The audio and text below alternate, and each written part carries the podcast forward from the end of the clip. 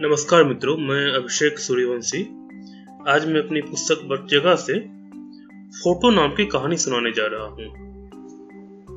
एक बार दिल्ली के एक इंजीनियर साहब किसी काम से शिमला के कस्बे में रहने गए। होटल थे नहीं तो एक घर ही किराए पर ले लिया। वहाँ उनके साथ एक आदमी रहता था, जो घर की सफ़ाई और खाने पीने का सारा काम करता था। सुबह आठ बजे वो आदमी आता और शाम के सात बजे निकल जाता। तब तक इंजीनियर साहब ही छुट्टी पा जाते। उस आदमी के जाने के बाद आराम से डेढ़ घंटे टीवी देखते, फिर खाना खाते, फिर टीवी देखते हुए अक्सर सोफे पर ही सो जाते। रात बिरात नींद खुलती तो जाकर कमरे में सो रहते। वह घर ऐसी जगह था कि आसपास दूर तक आबादी नहीं थी। रात में सिर्फ़ झिंगुरों की आवाज़ें आती या फिर पास की सड़क से गुजरते हुए किसी गाड़ी की। इंजीनियर साहब को अक्सर लगता है कि जैसे कोई कमरे में बैठे उनको देख रहा है। जब उधर देखते तो कोई नज़र नहीं आता। अकेले घर में यह भ्रम आम बात है।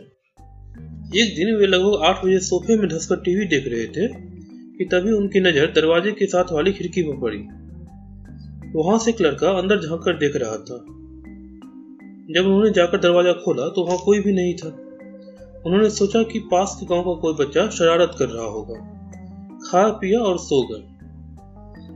कुछ दिनों के बाद उनके दीदी जीजाजी आए। भांजे की गर्मी की छुट्टियाँ शुरू हो चुकी थी तो वे लोग छुट्टियाँ मनाने शिमला ही आ गए। यहाँ आने का एक फ़ायदा यह भी हुआ कि होटल का किराया नहीं देना पड़ रहा था।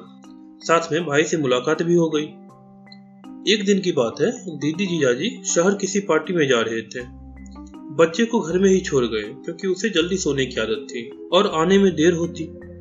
रात में खाना खाने के बाद इंजीनियर साहब सोफे में धस गए। और नौ साल का वो बच्चा ख्वाबगाह में बैठकर अपनी दुनिया में मग्न हो गया। रात साढ़े नौ बजे जब इंजीनियर साहब अंदर घुसे तो देखा कि बच्चा चित्र बनाने में व्यस्त है। इंजीनियर साहब ने पूछा, ये लड़की कौन है ड्राइंग में? मम्मी? तो बच्चे ने कहा, नहीं, ये तो जो अभी आपके पास खड़ी थी ना, वो लड़की है। ये देखिए, सोफे पर आप हैं और आपके सामने टीवी है। यह सुनकर इंजीनियर साहब भौचक्के रह गए, क्योंकि उनके घर में उनके और उनके बच्चे के सिवा और कोई भी नहीं था।